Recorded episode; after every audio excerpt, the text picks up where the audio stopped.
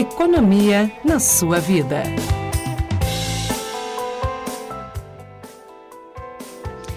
E começou nesta semana a primeira fase do programa Desenrola Brasil. A iniciativa pode beneficiar até 70 milhões de brasileiros com contas atrasadas que estão com o nome negativado em serviços de proteção ao crédito. A segunda fase do projeto inclui o lançamento de um aplicativo e a ampliação do público que pode fazer a negociação.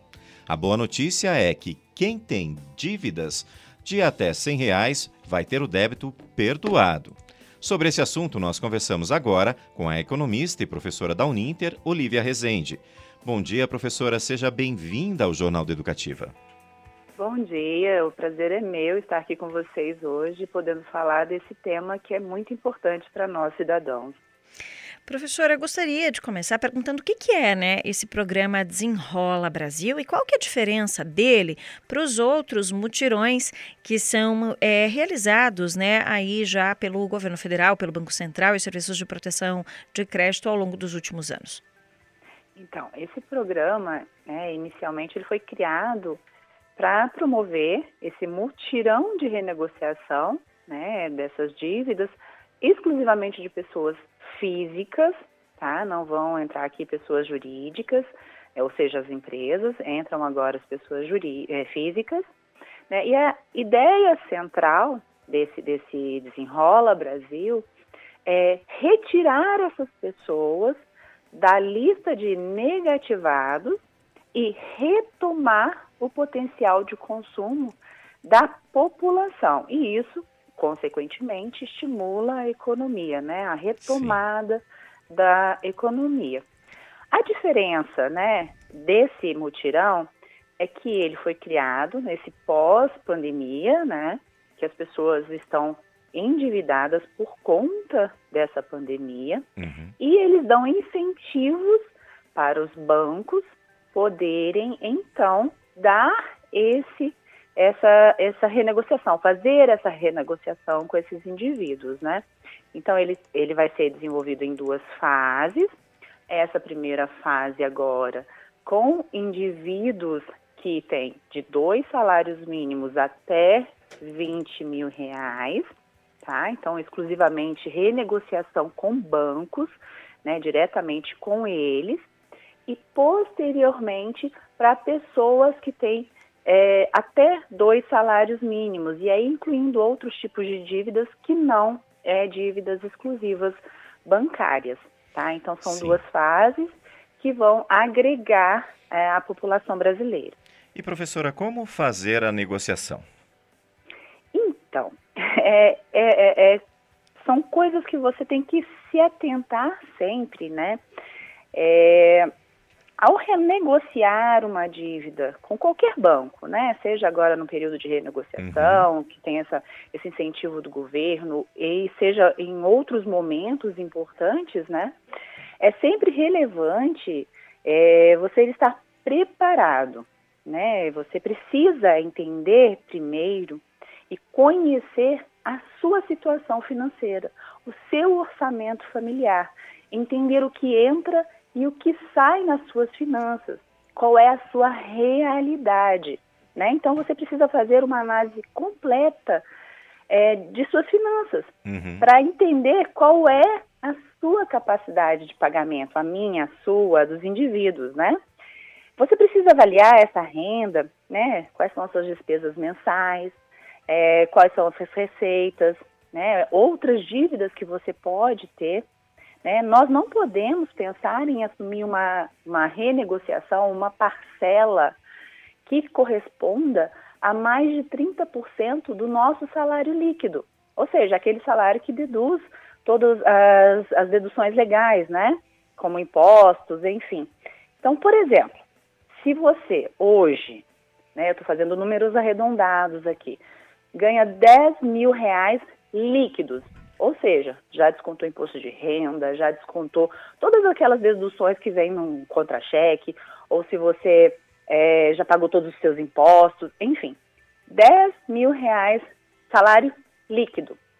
Você deve se comprometer no máximo com 30% disso. Por quê?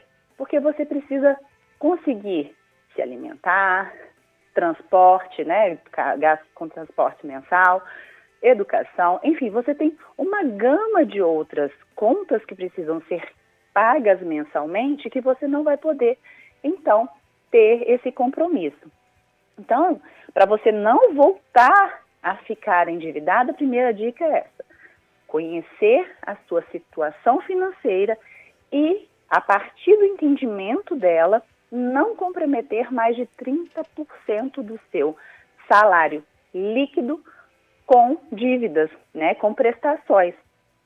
Aí, após assumir, né, entender e ver o que, que você pode fazer com o seu salário, você precisa então entrar em contato com o banco.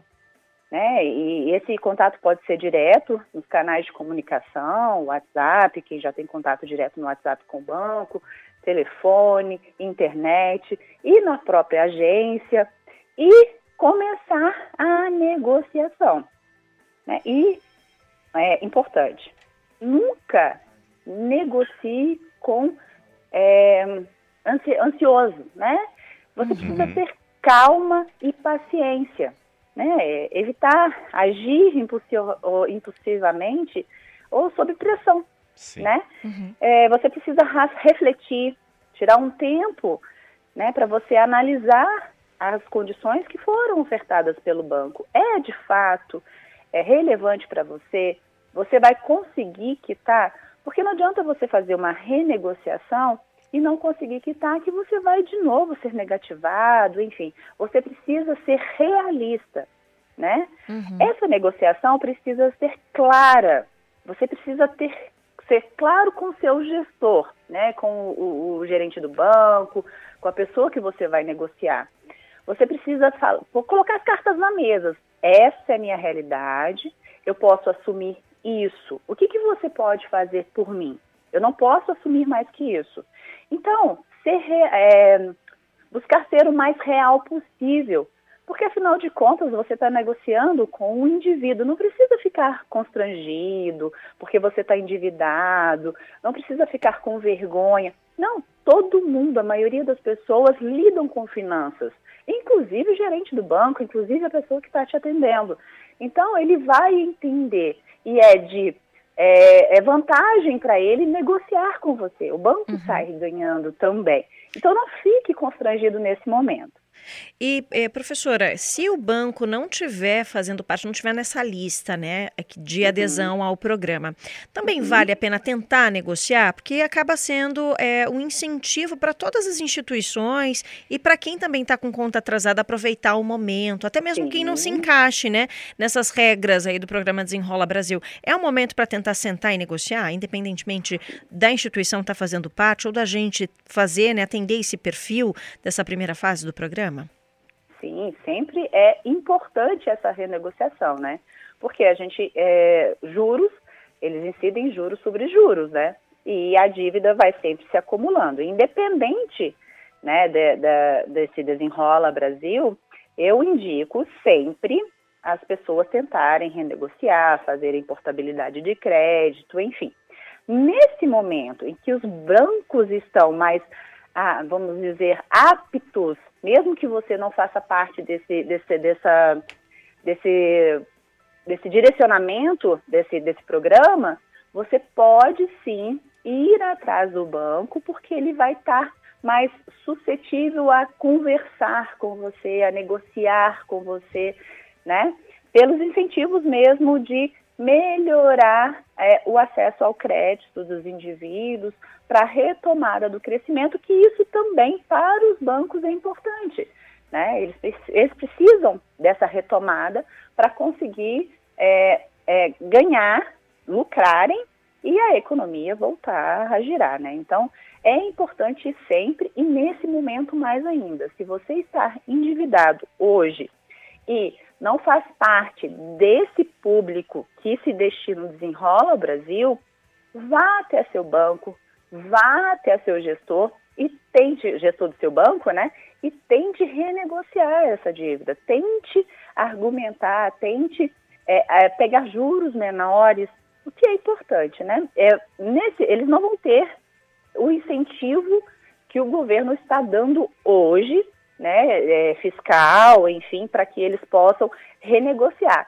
Mas sempre é, é importante para o banco essa renegociação, né? Porque antes eles estarem com o indivíduo que pode pegar crédito, que tem o um nome limpo, do que o indivíduo que não pode pegar crédito, enfim, e que vá é, não é, prejudicar a, o próprio banco, né? Sim. Tá certo. Professora, nós agradecemos a participação da senhora aqui no Jornal da Educativa, com os esclarecimentos aí aos nossos ouvintes. Desejamos à senhora uma ótima terça-feira. Ok, só deixo um último recadinho. Sim, claro. Com as finanças pessoais, a gente deve ser paciente e persistente. A gente nunca vai sair do vermelho de um dia para o outro. Então, as pessoas precisam é, pesquisar, estudar, se aprofundar, não ter medo do orçamento familiar e correr atrás dessas renegociações. Prazer foi todo meu. Obrigada pela oportunidade. Nós que agradecemos. Dica preciosa aí. Muito obrigado, professora. Nós conversamos com a economista e professora da Uninter, Olivia Rezende. 8 e 15. É aquilo, né, Vinícius? Respira, é, planeja, nem sempre vai ser possível, é o que a professora falou, né? Se você não uhum. tem ainda neste momento espaço no seu orçamento, tem que talvez refazer o orçamento. E tem que ir por partes mesmo, né, gente? Um passinho de cada vez. Se a gente vai